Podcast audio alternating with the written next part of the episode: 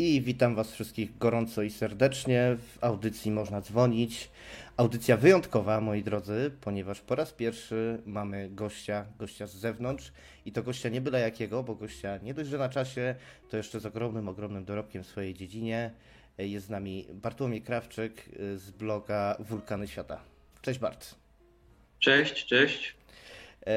Muszę Ci na wstępie podziękować za to, że w ogóle przyjąłeś to zaproszenie y, do nas, no bo wiesz, ledwo zaczynamy. Na palcach jednej ręki można czasami policzyć y, słuchających na żywo, ale ten, a tutaj już z grubej rury taki konkretny, konkretny gość i to z, z tematem bardzo na czasie. Ja myślę, że nie ma co ten, myślę, że nie ma co się szczypać i od razu przejdźmy do rzeczy, bo y, jak już powiedziałem, Bart jest z bloga mm, Wulkany Świata. Blog co widać, jest naprawdę przez długi, długi czas prowadzony i gorąco polecam. Tam różne rzeczy są omówione też w szczegółach, są świetne zdjęcia, mm, ale dzisiaj będziemy mm, rozmawiali o czymś, co jest bardzo aktualne, jest taka bieżączka, bo to nie jest coś, co się skończyło. 14 stycznia miała miejsce, miał miejsce początek erupcji wulkanu Tonga, a w zasadzie, jeśli się mylę, to mnie popraw, y, Hunga Tonga Hunga Hapai. No także świetna nazwa, muszę powiedzieć po polsku. Zgadza się, no specyficzna jest dosyć. Jak in, zresztą te nazwy tongijskich wulkanów są całkiem ciekawe. Wulkan znajduje się, żeby już nie wchodzić w, szczegóły, w szczegóły nadmiernie, gdzieś tam nad y, Nową Zelandią, dosyć kawałek. Y, jak to powiedziałem naszemu redaktorowi z, z Canberry, że to niedaleko ciebie, to mnie wyśmiał i, i zaczął mi tam dawać jakieś takie porównania i sobie uświadomiłem, jak jestem głupi jednak, jeżeli chodzi o geografię. Mm, no ale, ale y, to nie jest byle zwykły wybuch, mm, chociaż niektórzy twierdzą, że, że jest to wybuch super wulkanu. Z tego co czytałem, to chyba nie bardzo. E, jak to wygląda? Nie, nie to nie jest erupcja superwulkaniczna. E, generalnie o sile erupcji wulkanicznych e, mamy tak zwany indeks eksplozywności wulkanicznej, to jest skala WEI. W tej chwili oszacowano, że erupcja Hunga Tonga, Hunga Hapai miała 5 w skali Wej, erupcja superwulkaniczna to jest 8 w skali Wej, więc, trosze, więc daleko jeszcze, troszeczkę brakuje. Co nie zmienia faktu, że erupcja tongijskiego wulkanu no, była jedną z najpotężniejszych, przynajmniej od czasu erupcji wulkanu Pinatubo w 1991 roku. Także pobiła parę rekordów, to na pewno. Okej, okay, pobiła parę rekordów, ale y, jak wysłałem Ci listę pytań y, do nas do audycji, no to y, na samym początku jest jedno kluczowe pytanie. I też mi to nie daje spokoju, chociaż sprawdziłem, ale to było jeszcze przed tą erupcją. Czy na świecie aktywność wulkaniczna rośnie? Bo ja od kilku lat w takich konkretnych środowiskach spod znaku foliowej czapeczki słyszę, że cały czas rośnie aktywność wulkaniczna i zaraz wszystko wybuchnie i będzie koniec świata. A jak to ktoś, kto jest w temacie, widzi? Odpowiedź tutaj będzie jednoznaczna. Nie, nie rośnie. E, fajną, fajną statystykę prowadzi chociażby strona Global Volcanism Program. E, tak szacuje się, że co roku e, na Ziemi aktywnych jest od 50 do 70 wulkanów.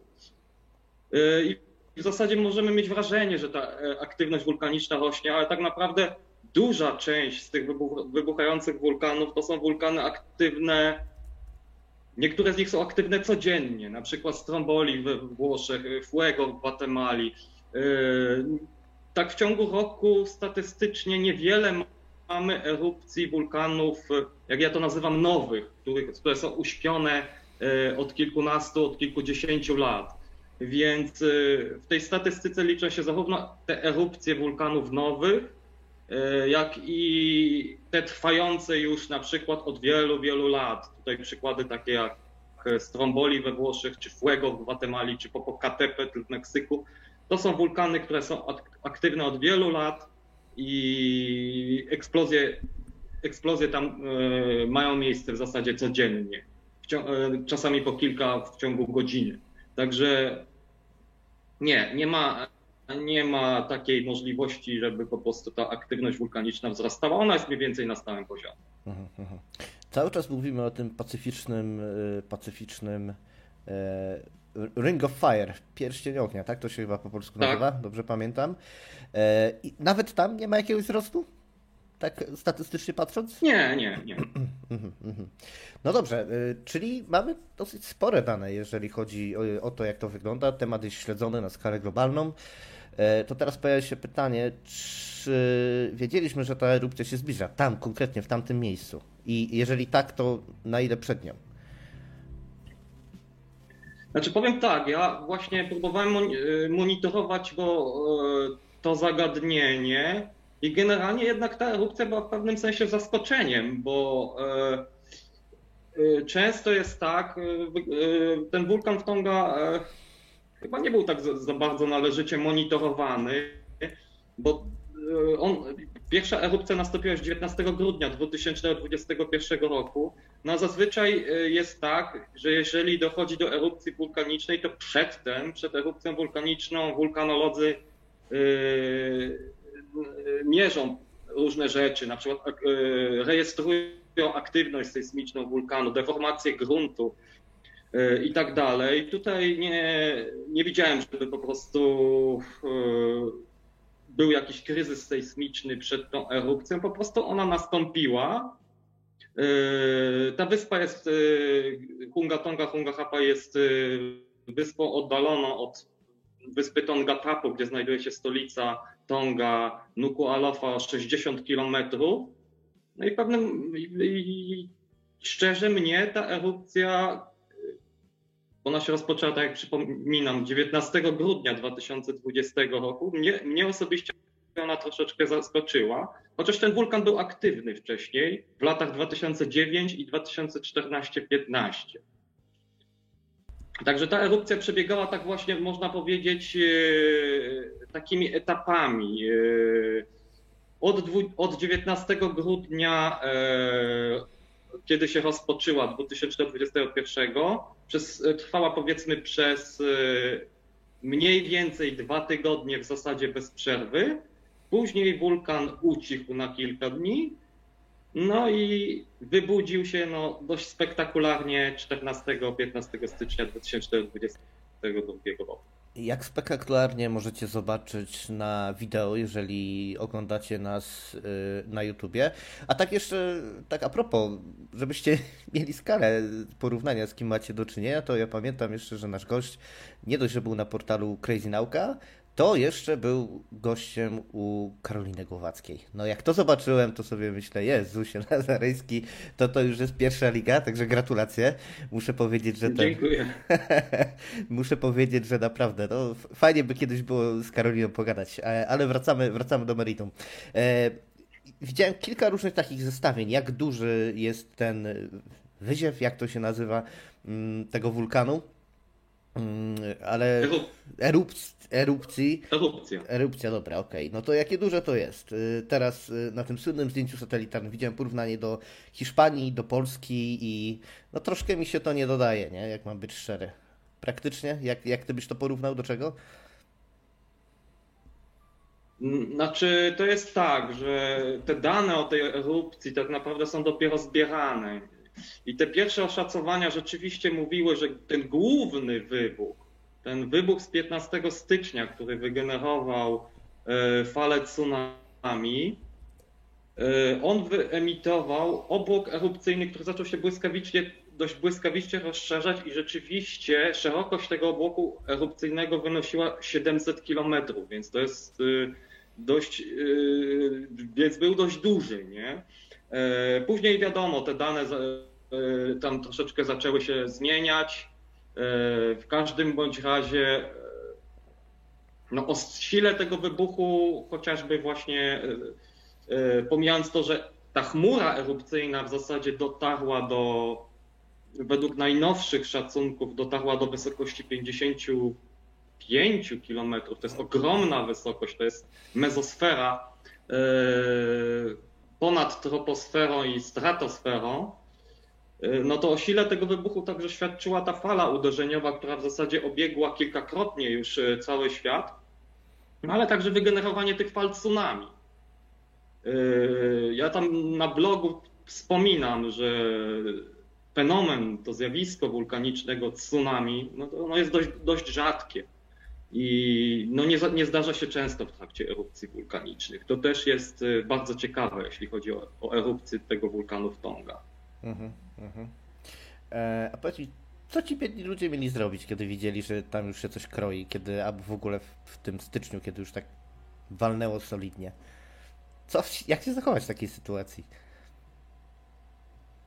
Znaczy ja zawsze tak się e, śmieję, że wulkany są bardzo kapryśne i nieprzewidywalne i w zasadzie jeśli chodzi o samą siłę wybuchu, no i, i rzeczywiście mieszkańcy, jak patrzyłem, jak oglądałem te reakcje, te e, ich reakcje na tą erupcję i te nagrania, nieliczne co prawda, ale jakieś tam się pojawiły chociażby na Facebooku, no to rzeczywiście e, e, mieszkańcy Tonga, e, tych najbliższych wysp, mm, no, byli dość mocno zaskoczeni, zaniepokojeni, przerażeni, ale z tego co się orientuję, z tego co czytałem, no to oni są bardzo e, są świadomi e, zagrożenia tsunami i doskonale wiedzą, jak się zachować. Gdyż te wyspy są płaskie i niewiele, mają niewiele wzniesień i oni doskonale wiedzą, że w momencie, gdy, gdy jest zagrożenie tsunami, trzeba się ewakuować na wzniesienia, trzymać się z dala od plaż, od portów, od, od generalnie trzymać się z daleka od plaż. Także, tak, także w momencie, gdy doszło do tej potężnej erupcji, gdy ona była słyszana już na tych wyspach, no nastąpiła dość szybka ewakuacja. No i prawdopodobnie dzięki temu obyło się bez dużego bilansu ofiar śmiertelnych. No tam jest bardzo niewielki na chwilę obecną ten bilans. Niech no zerknę na najnowsze dane, już Wam mówię. 5 e, osób martwych, 18 rannych, no i nieokreślona liczba póki co zaginionych, ale nie jakoś wybitnie duża. Na zdjęciu widzicie wyspę po erupcji. Mm, no, muszę powiedzieć, że jedna rzecz mnie zaskoczyła. Jak oglądałem materiały i czytałem, to okazuje się, że ta fala była stosunkowo niewielka.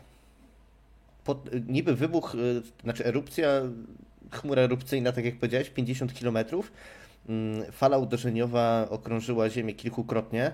Z tego co pamiętam, największa bomba atomowa 50. Y, dziękujemy tutaj za, y, za donajcika. Największa bomba atomowa, bomba CAR 50 megaton, 6 czy 7 tak, razy megaton. Y, okrążyła, okrążyła Ziemię. Mm, fala uderzeniowa. E, I to jest to jest mniej e, niż ten, niż mniejsza siła uderzenia niż, ta, niż ten wulkan, prawda? Chociaż to pewnie się jeszcze szacuje. To się pewnie jeszcze szacuje, bo te, bo te dane, one są cały czas tak naprawdę, mi się wydaje, że wulkanolodzy, czy tam fizycy, czy sejsmolodzy, oni będą badać tę erupcję jeszcze bardzo długo, bo no ona jest dość, dość specyficzna, gdyż to była bardzo potężna erupcja, która tak naprawdę e, z danych wynika, że ona nastąpiła e, mniej więcej na głębokości 150 metrów, więc to była bardzo o. potężna erupcja podmorska i, i, to też, i to też jest bardzo ciekawe. E, ale tak jak mówisz, te szacunki co do wysokości fal tsunami, ja, ja też z początku pamiętam, że w Nuku'alofa, w stolicy Tongatapu, ta fala tsunami osiągnęła wysokość 1,2 metra. Później, później z kolei dowiaduje się, że w niektóre z tych wysepek, e, tak, tak oznajmił rząd Tonga, e, że w niektóre z tych wysepek płasko położonych mogło, mogła uderzyć fala tsunami nawet o wysokości 15 metrów, więc w zasadzie komu tutaj wierzyć. także, te, te, także te szacunki, no te, co do tych wysokości być może, no, no to są tylko szacunki. No właśnie. E, a człowiek by pomyślał, że w dobie internetu to od razu będziemy wiedzieli, jak to wygląda.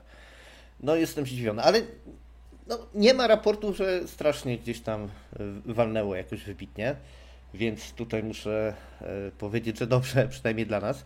No i będzie co badać, skoro to na takiej głębokości strzeliło i ten, mm, a fala taka mała, to Jest się na czym Jeszcze zastanawiać. dodam, że w zasadzie.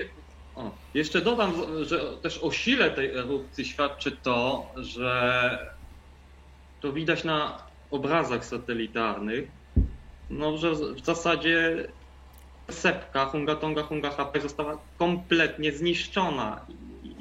Ja nie wiedziałem, tam- czy to jest fake. Słuchaj, myślałem, że to są fake zdjęcia. Nie, nie, nie. Jak, yy, w, zasadzie, w zasadzie zostały po niej tylko dwa, e, fra, dwa fragmenty.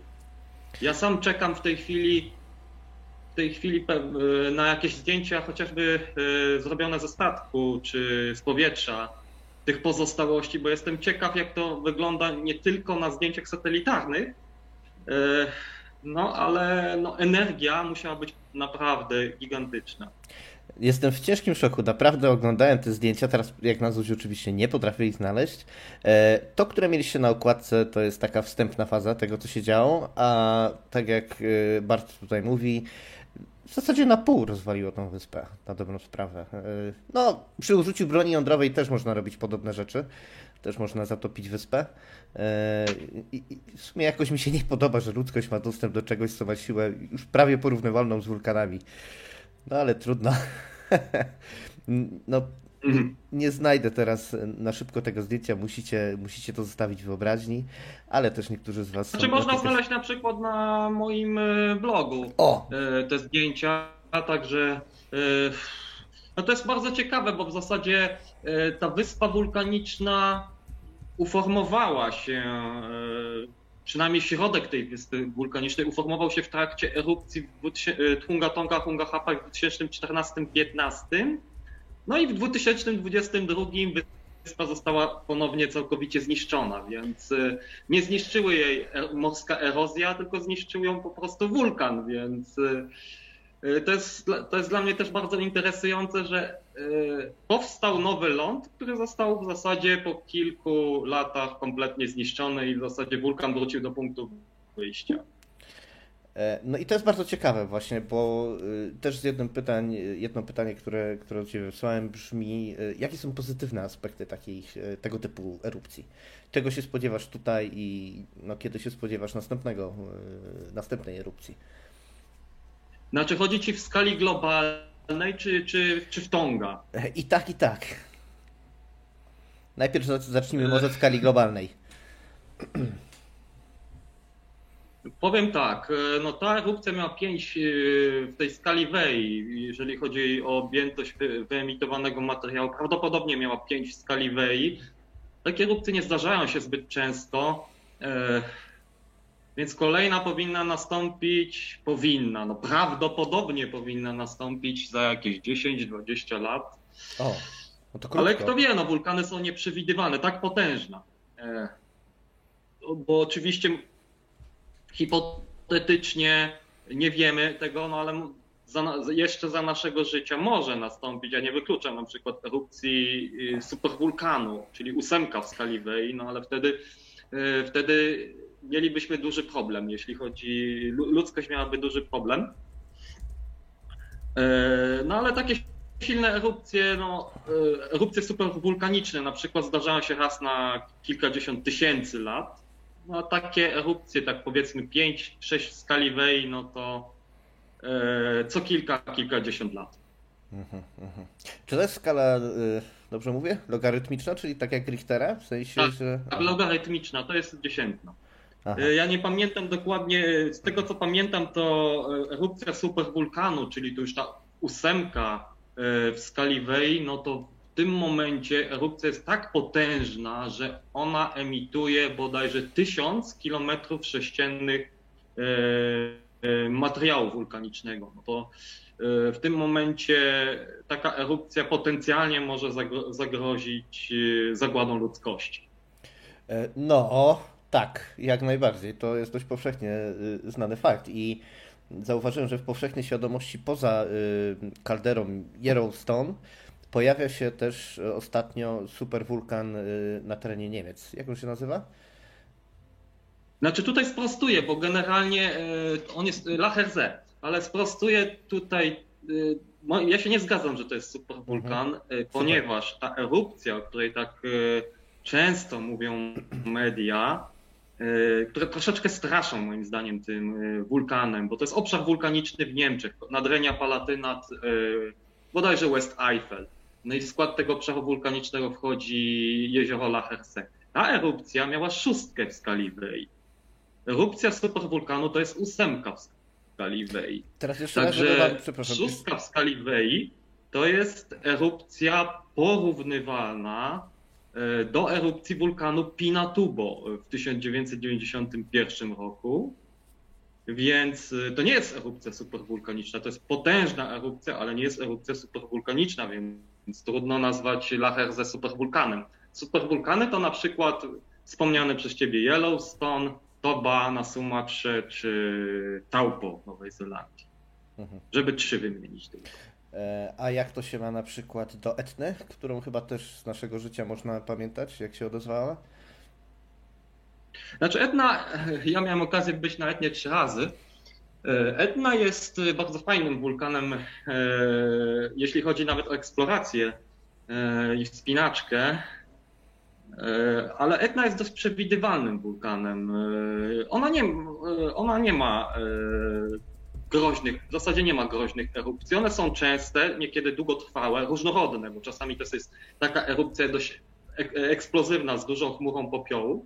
Czasami jest, jest to erupcja szczelinowa, czyli na przykład na zboczu Etny otwiera się szczelina, pęknięcie, z którego zaczyna wypływać lawa, no i w pewnym momencie formuje się nowy stożek, nowy krater. E, także Etna słynie z różnorodnych erupcji, ale nie miała e, w historii geologicznej naprawdę potężnych, groźnych erupcji, takich, e, moim zdaniem na przykład Wezuwiusz jest o wiele groźniejszym wulkanem, chociażby przez ogromną gęstość zaludnienia. Neapol, te wszystkie miasteczka koło Wezuwiusza. Koło Wezuwiusza, z tego co pamiętam, nie pamiętam już dokładnie na jakim obszarze, ale tak plus minus 2-3 miliony ludzi mieszkają. No, jeżeli by była powtórka ze starożytności, to mogłoby być jeszcze bardziej niewesoło. Hmm. Dlatego Wezuwiusz uchodzi za jeden, e, i słusznie, za jeden z najgroźniejszych wulkanów e, na świecie.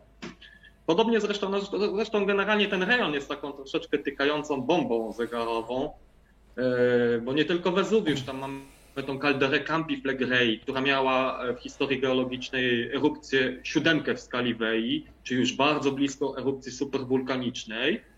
I to jest też potencjalnie bardzo groźny wulkan w razie przebudzenia. E, mamy jeszcze wyspę wulkaniczną Ischia, która też jest e, wulkanem. Mamy też jakieś podmorskie wulkany. Także ten rejon, tak jak wspomniałem, no, kwestia czasu, jak coś się tam wydarzy, on jest bardzo gęsto zaludniony i może dojść do nieszczęścia. Ale nawet tak jak powiedziałem, nawet jak, jeśli wybuchnie Wezuwiusz i nawet jeśli będzie to erupcja niewielka, to ewakuacja tych dwóch, trzech milionów ludzi to będzie tak gigantyczne wyzwanie logistyczne, no, że to będzie koszmar dla na przykład dla speców od zarządzania kryzysowego. Nie wiem, czy to będzie w ogóle. Ale zobaczymy. Nie wiem, czy to będzie. No, oby nie, ale przynajmniej ten. Hmm. No, no, no, nie no, zobaczymy. To nieuniknione jest niestety. Nie sądzę, żebyśmy y, opanowali do tego czasu technologię, która by umożliwiała manipulowanie skorupą e, ziemską. Swoją drogą chyba nawet science fiction to nie jest szczególnie obecne. Nie przypominam sobie żadnego wątku, gdzie, gdzie jakaś cywilizacja by tektonikę zatrzymała celowo na swojej planecie. Nie, nie sposób tego. To są jeszcze siły, które, że tak powiem, nie sposób ujarzmić, także. E, ja to ostatnio napisałem nawet na blogu e, w jednym z tekstów, że w zasadzie w momencie, gdy jakaś e, asteroida czy jakaś kometa będzie się zbliżać do Ziemi, to możemy spróbować e, zmienić jej trajektorię, żeby nie uderzyła w nasz glob. No ale takiej erupcji superwulkanu czy jakiejś erupcji naprawdę potężnej ala Tambora to my nie jesteśmy w stanie powstrzymać. Więc to jeszcze wulkany jeszcze tutaj pewnie nie, nie niespodziankę nam sprawią w przyszłości. E, pamiętam kiedyś oglądałem jakiś dokument e, o neolicie Mm, I dotyczyło się chyba nawet właśnie tego rejonu niemieckiego, bo później jakaś ta cała historia gdzieś nawet do, do Rzymu y, dotarła i tak dalej i tym podobne. Y, z tego co pamiętam, chyba zdarzają się nawet takie rejony, w których te wyziewy wulkaniczne w bardzo taki podstępny sposób się wydostają na powierzchnię i można się udusić. Jest coś takiego? Czy to była jakaś taka twórczość radosna? E, nie, znaczy generalnie y, wulkany emitują różnorodne gazy wulkaniczne. To nie jest tylko i wyłącznie dwutlenek węgla. Mhm. E, no to niektóre te gazy są toksyczne. Dwutlenek siarki, siarkowodu. E, także no, trzeba uważać, bo są ta, w niektórych miejscach rzeczywiście to natężenie tych gazów e, może być bardzo duże. W niektórych jak to określić, w niektórych szczelinach, na przykład jeśli wpadniesz do takiej szczeliny i nie masz maski gazowej, to możesz się udusić. E, także w momencie, gdy wybieramy się na czynny czy na drzemiący wulkan i mamy tam tak zwane aktywne fumarole, czyli te wyziewy wulkaniczne, mamy, mamy, czujemy tą emisję toksycznych gazów, no to w okolicach takiego krateru centralnego czy takiego obszaru E, wyziewów wulkanicznych, no warto mieć ze sobą maskę przeciwgazową. Jest temat, od którego widzę nie uciekniemy, bo od tych pytań, które Ci wysłałem, no to poszło one bardzo szybko, więc musimy troszeczkę też y, poruszyć inne tematy. Mnie tam osobiście to bardzo cieszy. Już pojawiają się y, głosy o globalnym ociepleniu, dwutlenku węgla i gazach cieplarnianych. Słusznie zauważyłeś, że są też inne. No ja mam troszeczkę niestandardowe podejście do tego tematu, mianowicie nie jestem ani negacjonistą, ani nie jestem wesołym zwolennikiem Grety Thunberg.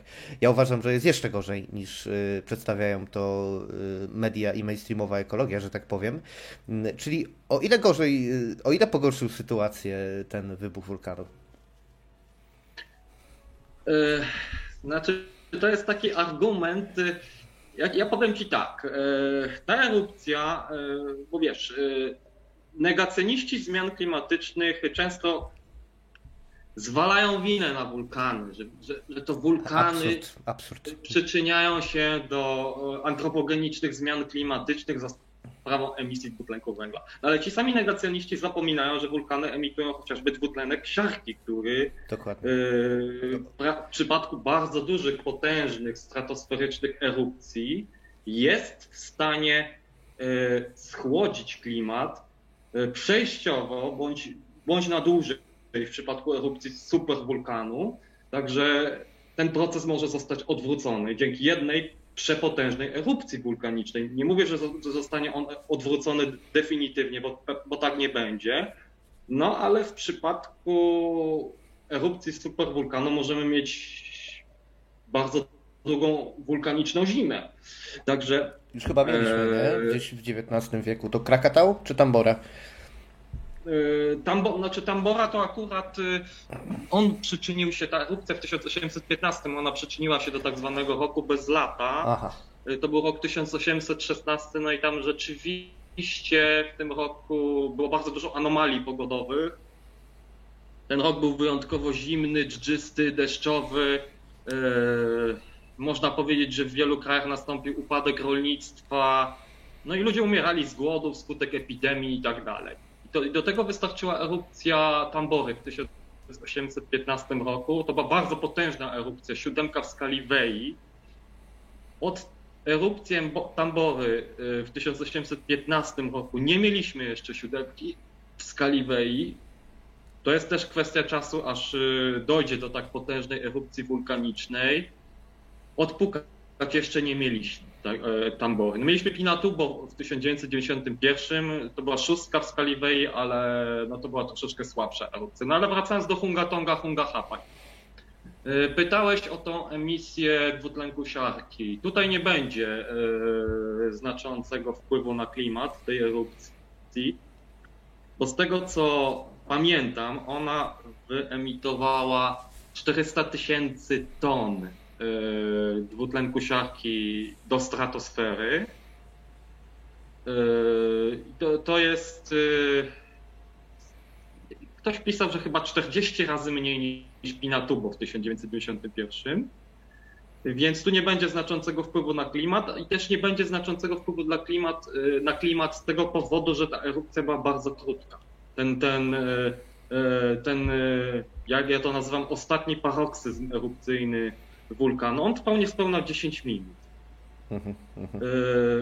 Żeby był, żeby był większy wpływ na klimat, to, ta, to dobrze by było, czy, czy źle by było, można to też tak żeby, żeby ta erupcja trwała przez kilka dni, emitując właśnie duże, duż, dużą e, ilość SO2 e, do stratosfery. Ona się skończyła bardzo szybko i ten wpływ e, na klimat nie będzie znaczący.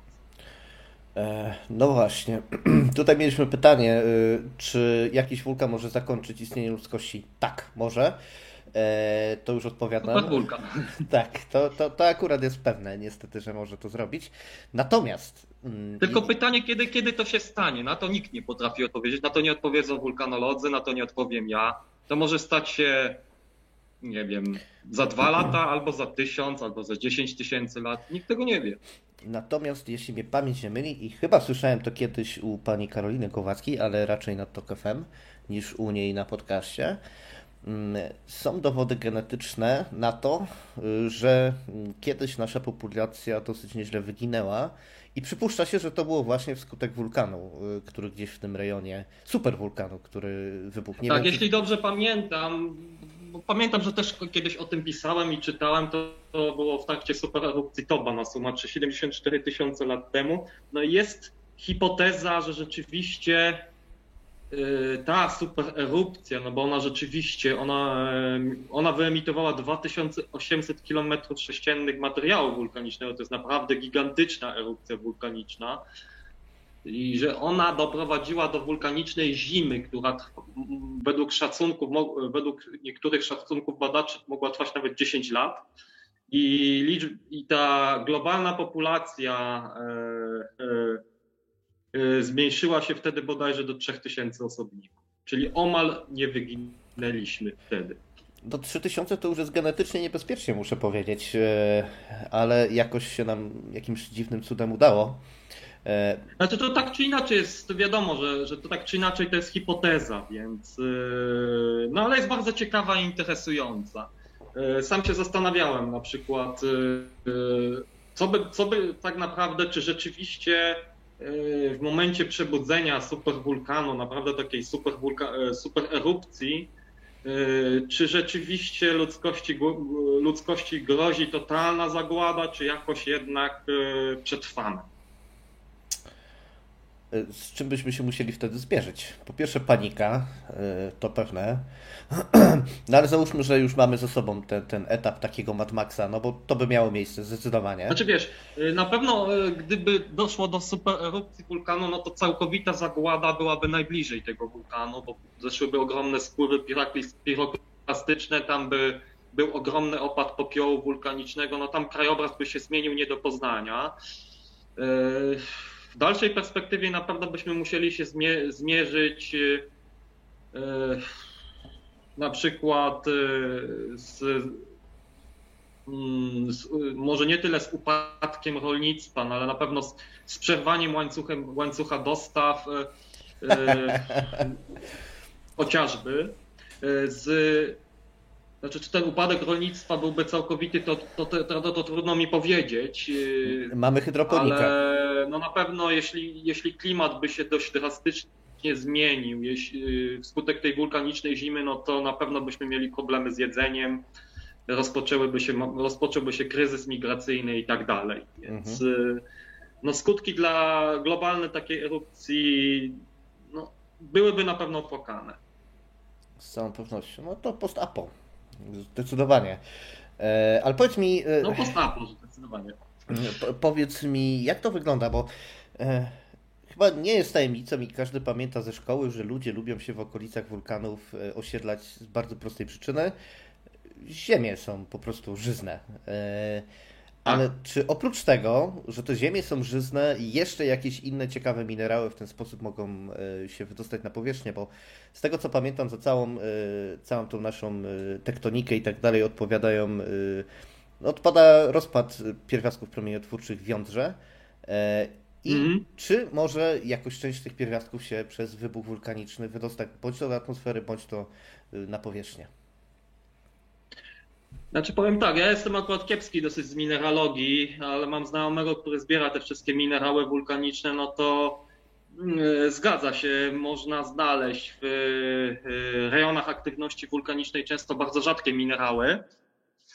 Y, no i tak, tak jak wspominasz, no plusem, plusem y, tych gleb wulkanicznych jest niesamowita żyzność Stąd na przykład w okolicach Wezuwiusza tak dużo winnic.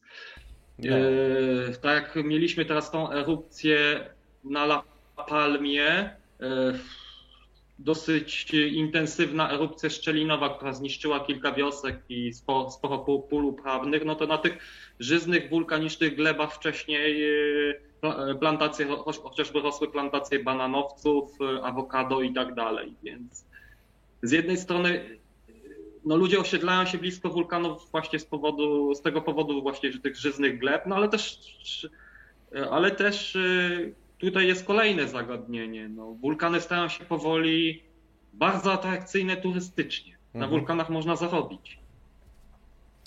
A, no, to mnie wcale nie dziwi, do tego być może zaraz wrócimy, ale zauważyłem, że są ciekawe pytania. Dalej, jeżeli chodzi o kwestię radioaktywności wulkany, bo z jednej strony pani Agnieszka pyta, czy Y, jak takie wulkany mogą wpłynąć na miejsce składowania odpadów radioaktywnych? A, rozważałeś kiedyś coś takiego? Bo szczerze to nie. To bym musiał sobie roz... przeprowadzić taki eksperyment myślowy. No, no to masz, masz tego, teraz pamiętam, to takie, właśnie to, ten naturalny reaktor jądrowy to jest gdzieś w Gabonie. Tak. W Klosie chyba. To raz, tak, czy, tak. Jest taki reaktor naturalny. że nie kojarzę, żeby w Gabonie były jakiekolwiek wulkany, bo e, no to bym musiał sobie po prostu przeprowadzić taki eksperyment myślowy, ale w sobie ciekawe pytanie. Ciekawe, ciekawe. Także czekam na wpis na Twoim blogu w tym temacie, jak to przeanalizujesz, gdzie są te miejsca składowania odpadów radioaktywnych. Przypuszczam, najczęściej no właśnie, to... bo to jest w sumie ciekawe zagadnienie, czy, czy to się jakoś pokrywa, z, czy takie miejsca składowania odpadów radioaktywnych pokrywają się z miejscami aktywności wulkanicznej. Czy może dojść na przykład y, do jakiejś katastrofy ekologicznej w przypadku obudzenia się wulkanu blisko y, miejsca składowania odpadów radioaktywnych? Ciekawe. No, wiesz co, jeśli mnie pamięć nie myli, głównie w kopalniach soli y, są składowane odpady radioaktywne.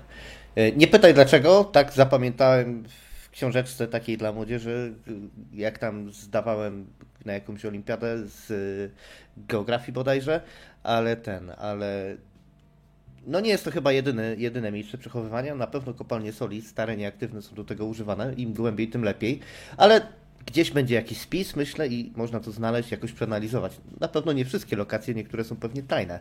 E, co by się stało, gdyby walnąć bombą atomową nad wulkan, który zaczyna dymić?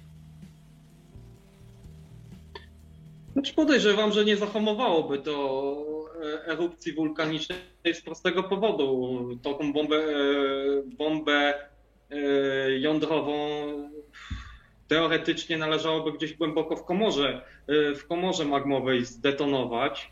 Co by się mogło stać?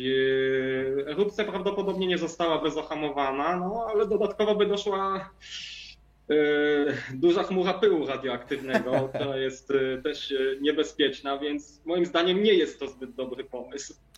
E, jest sposób na wybuchy termojądrowe, które nie mają materiału rozszczepialnego. To są najnowszej generacji broni jądrowe. Nie pamiętam, czy to jest trzecia, czwarta czy piąta generacja. One są oparte o lasery.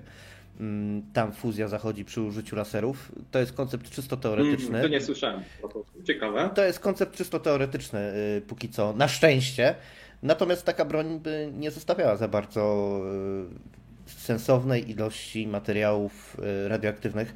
Zresztą bomba wodorowa też za dużo znaczy, nie ja zostawia. tak, były, może nie, nie, nie tyle nie, nie, nie tyle były, bo na przykład jak w momencie tej erupcji na La Palme, z tego co pamiętam, jeden z tych lokalnych polityków, jak tam płynęła ta lawa i niszczyła, te wio, niszczyła wioski, lasy, pola uprawne, on proponował takie rozwiązanie. Zbombardować yy, yy, tak zwane tuby lawowe, czyli kanały, którymi przemieszcza się mhm. magma, żeby przyhamować e, postępy tej płynącej lawy.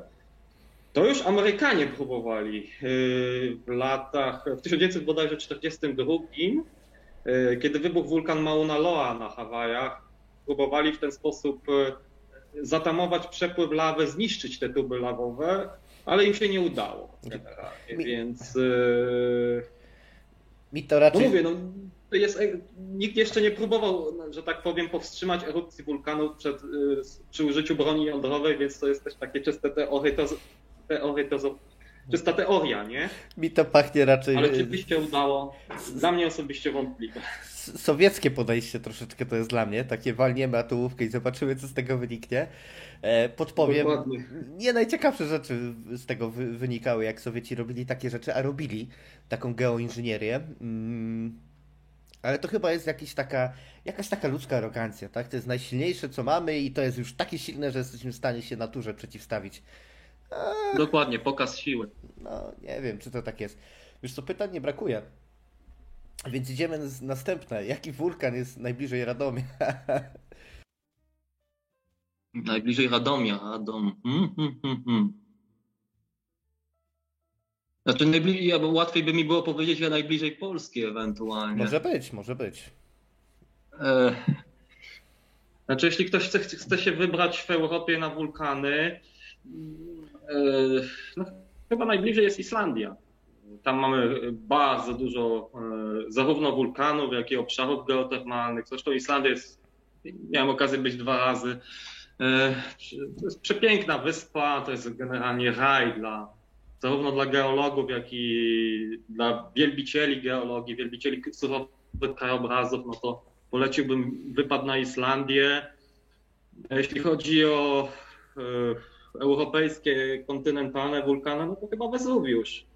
Mhm. Chociaż e, tutaj jest taka e, mm, ciekawostka, niewiele osób o tym wie, ale potencjalnie drzemiący wulkan, który się nazywa Ciomadul, znajduje się w Rumunii.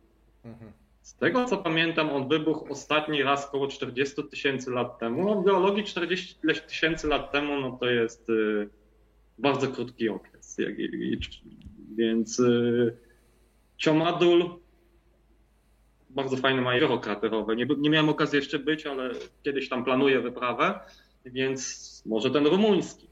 A nie boisz się pływać Najbliższe takich... wulkany, jakie mamy, no to w Polsce mamy wygasłe na Pogórzu Kaczaskim pozostałości w zasadzie wulkanizmu, no i w Czechach też mamy troszeczkę tych starych, y, wygasłych y, y, pozostałości wulkanizmu. Nie boisz się, pływając po takich jeziorach wulkanicznych, że będzie jakiś bąbel metanu czy coś takiego i się udusisz? Coś takiego przypuszcza się, że ma miejsce w oceanach i powoduje takie masowe wymierania y, zwierząt w tamtych okolicach, albo ptaków na przykład. Ale chodzi ci o emisję gazów. Tak, tak, że nagle tak wiesz, że, że tak metan, że tak, czy o jeden, cokolwiek, co jest w stanie cię udusić. Powiedzmy, że taki wulkan sobie pierdnie, pójdzie bąbel i nagle no, jest tam. Znaczy to jest zawsze ryzyko, jak yy, wulkany są właśnie o tyle specyficzne, że to jest zagrożenie, nawet teoretycznie, nawet gdy wulkan nie wybucha, to cię może zabić, więc jeśli, tak jak wspomniałem, jeśli ktoś ma ochotę dostać się na przykład na wierzchołek Etny, Etna ma cztery kratery centralne, to proszę bardzo, tylko żeby się należycie zabezpieczył, bo tam jest bardzo dużo tych gazów wulkanicznych no i trzeba mieć e, dobrą maskę przeciwgazową i jej nie, nie, nie zdejmować. E, więc e, no są takie, jest takie zagrożenie. Idziemy dalej. Że, że jak ktoś po prostu chce, może się udusić, tak jak mówiłeś, na, na wulkanie. Wejdzie na przykład właśnie w strefę tych aktywnych wyziewów wulkanicznych, tak zwanych fumarol. Także no wulkany mają dość specyficzne e, zagrożenia. E, no oprócz tego wiadomo, no takie zagrożenia czasami jak e, zwykły kuar, no, duże nachylenie zbocza, jakieś osuwiska też się mogą zdarzyć. Tutaj Tomu z kolei nasz korespondent z Massachusetts pyta, czy jest jakaś korelacja pomiędzy koronalnymi wyrzutami masy na Słońcu, a aktywnością wulkaniczną. Nie, szczerze to mi, nic, nic mi o tym nie wiadomo. No, to mi też tak pachnie troszeczkę tą y, bardziej taką y, zbyt otwartą częścią in, internetu. E, niech no zerknę, co tutaj jeszcze pytałem. Dobrze, y, zrób, zrób naszym ludziom dobrze. Mamy jednego człowieka w San Diego, drugiego, tak jak mówię, w Massachusetts. Jeżeli walnie Yellowstone, który przeżyje? Massachusetts, jeszcze, jeszcze raz, Massachusetts i gdzie? Czyli powiedzmy pod Bostonem, a drugi w San Diego. Czyli dwa końce Stanów Zjednoczonych. Szczerze to trudno mi powiedzieć, który przeżyje. Oby Yellowstone nie, nie wybuchł z siłą super erupcji, oby się oni nie przekonali o tym. E, pewnie to zależy. E, tak jak wspomniałem, największe zniszczenia, największa destrukcja będzie e, w najbliższym promieniu wulkanu. Tam prawdopodobnie zginą wszyscy, jeśli nie zostaną w porę ewakuowani. Yy, musiałbym sprawdzić po prostu odległość jednego i drugiego miejsca Yellowstone, to wtedy bym się lepiej wypowiedział na ten temat. No ale myślę, że w razie wybuchu Yellowstone, no to przynajmniej geopolitycznie wszystko się drastycznie zmieni, bo ze Stanów to chyba za dużo nie zostanie. No, to tak jak powiedziałem, no tutaj można dywagować, czy ludzkość taką super erupcję przetrwa. Moim zdaniem jest taka szansa. Nie mówię, że rzeczywiście będzie taka zagłada, e, totalna zagłada ludzkości, tylko trzeba będzie się przystosować, zaadaptować do życia e, w warunkach e, drastycznego spadku temperatur i nauczyć się, nie wiem, w jakiś sposób magazynować żywność, produkować ją i tak dalej. No, pewnie, no ale podejrzewam, że dużo, że rzeczywiście mnóstwo ludzi by zginęło. Pytanie, ile zwiedziłeś wulkanów? E, ja tak zacząłem, e, no tak w zasadzie zacząłem zwiedzać e, od, nie no, pierwszy wulkan to był na studiach jeszcze. Jeszcze tak w zasadzie tego bloga nie założyłem. To był Wezuwiusz, po prostu pojechałem. Wycieczka typowo studencka. A jakie studia? No ja nie, nie skończyłem studiów geologicznych. Mhm. Co ciekawe, skończyłem studia prawnicze, a później dziennikarskie. Aha, no to świetnie, to byś się tutaj w redakcji odnalazł, bo też mamy takich. a i też. Znaczy, ja mam takiego, wiesz, to nie jest tak, że. E, bo ja, to, to, ludzie się często dziwią, no bo ja mam, powiedzmy, że mam jakąś tam wiedzę o wulkanach, ale ja zawsze twierdzę, że daleko mi oczywiście do profesjonalisty, bo ja się tym hobbystycznie zajmuję i po prostu mnie to interesowało już w dzieciństwie i, i, i, i uwielbiam, uwielbiam wulkany, uwielbiam, no ale mam na przykład, uwielbiam właśnie te monitoringi. E, w każdym bądź razie no mam też takiego znajomego Grzegorza Gawlika, on ma e, też bardzo ciekawy rozmówca notabene, polecam. E, e, on ma swój projekt 100 wulkanów, to jest bardzo wytrwały podróżnik i on był już na około 50-60 wulkanach. No ja, ja znacząco mniej. E, Koło 20 bym tak powiedział. Ale to są różne wulkany. To są wulkany, to są obszary geotermalne, to są e, stożki żużlowe, które są najpospolitszym typem wulkanu. Także tak koło 20 dwudziestu paru miejsc wulkanicznych zwiedziłem w ciągu powiedzmy od 2010 roku. Ja myślę, że się nie masz czego wstydzić, szczególnie w dobie nadprodukcji wszelkiej maści magistrów. Geologia też niestety była takim kierunkiem, gdzie jak ktoś nie miał pomysłu, to się wybierał. Wiem, bo znałem ludzi z Żylety Sosnowieckiej. I spokojnie, myślę, że masz lepszą wiedzę niż jeden człowiek, który ma na to papiery. Jestem o tym przekonany. No i świetnym dowodem też na to jest właśnie twój dorobek, jeżeli chodzi o bytność w internecie. No, byle kto cię nie zaprasza. Zero powodów do wstydu. Naprawdę. Spokojnie. No, dziękuję bardzo. No, motywujące. Takie właśnie opinie są dla mnie motywujące i mm, dlatego nadal kontynuuję tą moją, e, e, nazwijmy to, e, popularyzację tematu, ten monitoring zyskałem już tam dość oddane grono odbiorców, chociażby na Facebooku, na fanpage'u. Na bloga ludzie troszeczkę rzadziej, tak widzę, zaglądają, no ale dzięki tej erupcji w Tonga, no ruch ostatnio miałem dość spory. A to rzuć mi proszę Cię linkiem do tego Facebooka, bo ja jestem takim jakim kaleką facebookowym, to rzucimy do, do naszych tutaj na ten, na, y, na no, na fida naszego no czata i tak dalej. E, mam niestety też pytania takie troszeczkę luźniejsze. Czy gość jest żonaty, bo jest szalenie interesujący i ma fajny głos? No, to, aż no, proszę. Nie, nie jestem aktualnie żonaty. A, no to pyta pani, pyta pani z Radomia. Pani z Radomia to jest, no, no, to jest kobieta na poziomie, znam osobiście. Więc może... Ale, ale okej, okay, no, luźne pytania też mogą. ja mam też swoje lu luźne pytania. Mm, skoro jeszcze mamy przynajmniej, tak myślę, te 10 minut, y, IO czy Wenus? Co Cię bardziej interesuje wulkanicznie? Gdybyś nagle miał możliwość latać po kosmosie, co byś wolał pierwsze zbadać? Bo nie mamy za bardzo. Jeśli chodzi o kosmiczne wulkany, tak? Tak, tak, tak.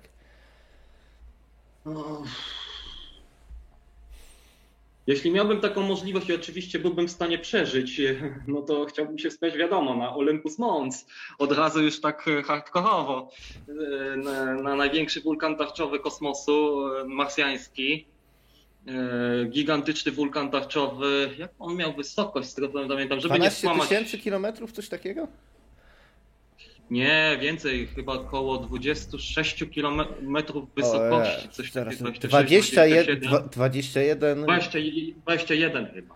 No. Tak, dobrze mówisz. O, o Jezus, Zapomniałem, on, on ma gigantyczną średnicę, on ma chyba średnicę u podstawy 600 km, przynajmniej, no i tak jak mówisz, wysokość 21 km. Także z tym, że to jest wulkan tarczowy, a wulkany tarczowe, my mamy takie na Hawajach, one się odznaczają bardzo łagodnymi, yy, zboczami o bardzo łagodnym nachyleniu, więc, więc to byłby spacerek tak naprawdę. No. Ale na takiej wysokości nie, wiem, czy byłbym w stanie przeżyć przede wszystkim. Znaczy, więc, tam byłoby szalenie to, niskie jest, ciśnienie. To jedno. No i oczywiście yy, najciekawszym takim obiektem wulkanicznym w Układzie Słonecznym jest Księżyc Jowisza-Jo, gdzie w zasadzie ten e, wulkanizm jest niezwykle spektakularny i trwa cały czas. Tam są non-stop erupcje wulkaniczne. E, też tam występuje. E, to też jest bardzo ciekawy fenomen, zarówno na Ziemi, jak i na Jo, ale na Jo na przykład znajdują się ogromne jeziora lawy. Na Ziemi mamy zaledwie kilka takich jezior lawy i można je zobaczyć na przykład y, y, w kraterze wulkanu Masaya w Nikaragui, czy w kraterze wulkanu Iragongo w Kongo. Y, także to jest bardzo fajny fenomen, jeziora lawy. No i na Jo są one obecne. Jeszcze nie miałem okazji widzieć, no ale bardzo chciałbym zobaczyć w przyszłości. Szkoda. Właśnie jezioro lawy, które tak bulgocze, tem, no, wrzące temperatura powyżej 1000 stopni Celsjusza i tak dalej. Szkoda, że nie ma nagrań. Szkoda, że nie ma nagrań z IO, jak to wygląda konkretnie. Są chyba jakieś takie Mamy małe... Mamy zdjęć. Tak, tak. E, IO w ogóle polecam. IO. Wpiszcie sobie w Google, jeżeli ktoś nigdy się z tym nie, nie zapoznał. Bardzo taki ciekawy, dosyć e, w niektórych zdjęciach kolorowy glob. To jest księżyc e, Jowisza. Ganymedes, Tytan, Kalisto, Io. To jest czwarty największy księżyc w Układzie Słonecznym. Piąty jest księżyc dla porównania. No, bardzo ciekawe, ciekawe miejsce. E, gdyby tak popatrzeć troszeczkę w skali astro, e, być może kiedyś tam, jak Słońce się powiększy, jakaś cywilizacja powstanie, no bo jest ta aktywność. Pytanie, jak sobie poradzi z promieniowaniem, które, które robi Tytan i, i tfu, robi Jowisz. No ale to, to może jest temat na troszeczkę inną audycję. A Wenus, co z Wenus? E, tak, na Wenus e, mamy też e, bardzo dużo wulkanów. No, Wenus, z tego co pamiętam, tam rosyjskie, rosyjskie sądy kosmiczne dawno, w latach 70. bodajże, Venera. Venera, to przesłały zdjęcia powierzchni Wenus. I to są jedyne zdjęcia powierzchni Wenus, jakie uzyskaliśmy. No rzeczywiście tam jest mnogość różnych struktur wulkanicznych. Z tym, że e, nie do końca wiadomo, czy ten wulkanizm na Wenus jest nadal aktywny. Być może niektóre z tych wulkanów wybuchły nawet w ciągu ostatnich 10 tysięcy lat, no ale to na to potrzeba więcej badań. Z tego co pamiętam, jakoś kilka lat temu, jak się ten wulkan nazywał? Matmons chyba. Badacze tam wykryli potencjalnie świeży wylew lawy czy wylewy lawy, także Tutaj na Wenus prawdopodobnie ten wulkanizm, jeśli ustał, to całkiem niedawno. E, I to w dosyć tragiczny sposób, no bo jest tam niesamowicie gorąco i każda sonda, która tam wyląduje, długo sobie nie podziała. E, I chodzi tak. o efekt cieplarniany. Tak, ekstremalny efekt cieplarniany. W sumie taka to było takie realne potwierdzenie tej koncepcji.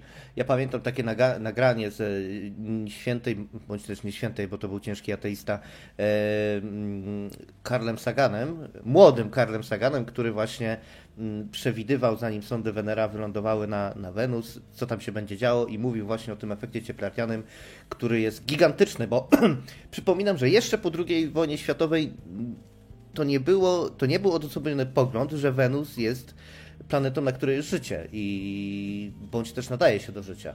Mimo tego, że spektrografia już wtedy raczej wskazywała na to, że nic z tego nie będzie mm, i że jest tam aktywność, znaczy była tam aktywność wulkaniczna, a na pewno są jej konsekwencje, mm, to niektórzy jeszcze się łudzili, że coś tam się będzie nadawało do życia.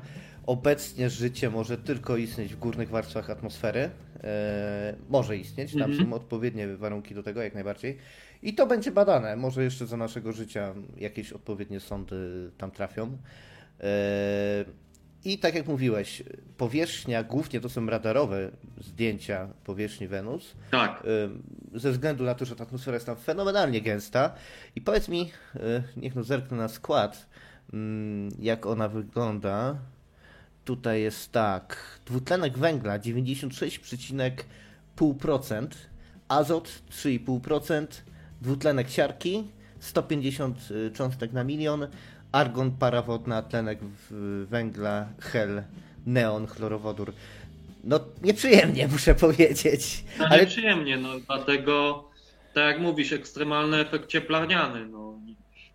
Pasuje ci... Oby Ziemia nie stała się za te na przykład yy, parę tysięcy lat drugą Wenus to jest niewykluczone, bo mm, problem jest z czymś takim jak runaway greenhouse effect, czyli efekt, który się już sam napędza i nie będziemy w stanie go powstrzymać bez geoinżynierii.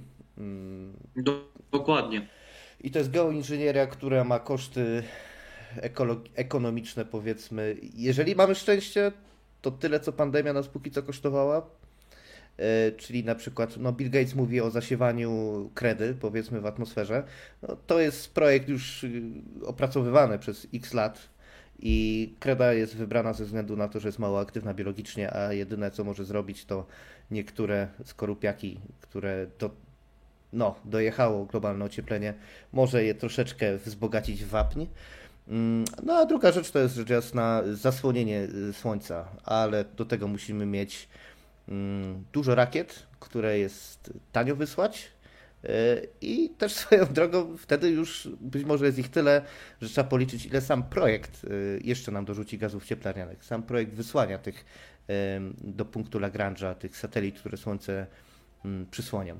No, ale to jest tylko. Albo ewentualnie ta hipotetyczna erupcja, super erupcja jakiejś kaldery, która e, no niestety wywoła wulkaniczną zimę, więc to będzie miało też opłakane skutki dla ludzkości, ale dzięki temu przynajmniej przyhamujemy, zredukujemy zmiany klimatyczne. Już to widzę po prostu, y, jak wiesz, walnąłby taki y, super wulkan, ludzkość już tam szlak trafia, niektórzy zostali i powstaje taki kościół bazujący na Extinction Rebellion, który mówi, to jest kara za to, żeśmy tak ziemię na, nagrzali, sama się tutaj nasza matka Gaja ochłodziła i to jest wszystko kara, nie? I teraz repent, nie? do tego... Mhm. No ale cóż, miejmy nadzieję, że do tego, miejmy nadzieję, że do tego y, nie dojdzie. E, jak jesteśmy w kosmosie, to jeszcze takie szybkie pytanie. Mm, kriowulkany. Czy Cię jakośkolwiek interesują, czy zgłębiałeś chociaż troszeczkę ten temat? Tutaj mamy chyba więcej. Pamiętam, że troszeczkę, troszeczkę zgłębiałem. One są obecne na kilku księżycach, to na pewno. I się spekuluje, że kryowulkanizm też był obecny na Plutonie. I E, ręki no jest to temat sobie ciekawy. Nie... Ja bym chciał, żeby kiedyś na przykład, bo yy, sonda Voyager 2 bodajże w 1989 sfotografowała erupcję yy, gejzerów na yy, Trytonie, na księżycu Neptuna. I ja bym chciał, znaczy to jest takie moje yy, może nie tyle marzenie, no ale chciałbym, żeby kiedyś jeszcze kolejna misja kosmiczna właśnie skupiła się na e, Neptunie na, i na Trytonie. To jest bardzo daleko. No ale zobaczymy. Wiesz co, powiem Ci, ja pamiętam, że Cassini-Huygens, Cassini-Huygens, ale konkretnie Cassini, bo Huygens to był lądownik, jeśli mnie pamięć nie myli, Cassini sfotografowała e, Encelatusa e, przy Saturnie. I tam jest wybuch kryowulkanu, tak. tudzież gejzeru. Tak, Bardzo... tak, to są świetne zdjęcia tych erupcji właśnie kryowulkanicznych tak, tak, tak, to widać, doskonale widać na tych zdjęciach, że, że Enceladus jest aktywny. I to jest kwestia skali, że tak powiem, bo my tutaj mówimy o roztopionych skałach głównie, a tutaj mamy do czynienia z wodą. E... Tak. I no, chyba nie jest wielką tajemnicą, że teraz głównym podejrzanym, jeżeli chodzi o życie poza Ziemią, są właśnie tego typu planety i księżyce, na których w... Tak, za słową, tak jak mówisz, podlodowe oceany one przypuszcza się, że nie tyle aktywność y, geologiczna jakaś pod spodem powoduje to, że one wszystkie są rozgrzane, y, aktywność taka w mhm. takim sensie jak u nas, w sensie, że mm, mamy do czynienia z promieniowaniem y, i ciśnieniem. Tam przypuszcza się, że chodzi o siły pływowe tych gazowych gigantów, które te ciała niebieskie rozciągają i powodują tarcie, które... Dokładnie to jest też jedna, przypuszcza się, że to jest właśnie, e, właśnie te siły pływowe, siły pływowe Jowisza, to przypuszcza się właśnie, że to jest też przyczyna tego gwałtownego, tego intensywnego wulkanizmu na Jo. Ale ciekawe jest to, że tylko na Jo. Nie ma tego na Ganymedesie. Ganymedes jest y, tego samego no typu nie, co Encelatus i tak dalej. Mhm. Encelatus, Europa też i tak dalej. Te wszystkie księżyce są tego samego typu mm, właśnie Cryo. Tylko i wyłącznie IO to jest jedyny, póki co znany nam y, księżyc, który coś takiego posiada. Wiesz co, ja myślę, że o tym kosmosie to byśmy mogli jeszcze dużo porozmawiać i chciałbym Cię w sumie zaprosić na taki temat. Jak już zgłębisz to Jowo, mm, zostaniemy może w kontakcie. No okej. Okay. I wrócimy kiedyś Nie, do nie widzę problemu. No troszeczkę mówię, no ja głównie się interesuję ziemskim wulkanizmem, no ale nie jest, ale kosmiczny wulkanizm, no też jest fascynującym tematem i czasami nawet na fanpage'u wulkanów świata wrzucam jakieś ciekawostki odnośnie marsjańskich tych wulkanów tarczowych, czy właśnie kryowulkanizmu. Super, super. To ja Cię proszę jeszcze o linki na maila albo tutaj na, na, na, na Zoomie, na którym gadamy, do Twoich wszystkich rzeczy. Ja to wrzucę w opis. E, I trzymam za słowo, że wrócimy jeszcze do tematu wulkany kosmiczne i jeszcze zapisz sobie koniecznie kwestie materiałów radioaktywnych i wulkanizmu jak to się ma do bezpieczeństwa. Dobra. Jestem fenomenalnie ciekaw. Bardzo Ci dziękuję za niesamowitą audycję. Zrobiłeś tutaj na naszych słuchaczach niesamowite wrażenie, ale to nie jest pierwszy raz. Nie pierwszy raz zrobiłeś takie wrażenie. E, I wielkie dzięki, naprawdę, że mogłem mieć gościa no twojego W takim razie zapraszam słuchaczy na bloga i na fanpage e, Wulkany Świata. Linki podeślę. Jestem też aktywny czasami na Twitterze. E, trochę rzadziej, no ale też e, działam tam pod, e, pod nazwą Wulkany Świata, także tam też jest monitoring stały aktywności wulkanicznej na Ziemi. Wulkany Świata znajdziecie też w szeroko pojętej podcastosferze, tak jak yy, mówiłem wcześniej, więc gorąco polecam szukać na platformach do podcastów, yy, na różnych projektach podcastowych, bo tak jak mówiłem, od Karoliny Głowackiej po mniej znane projekty możecie Barta usłyszeć. Dzięki wielkie, cześć. Dziękuję ślicznie.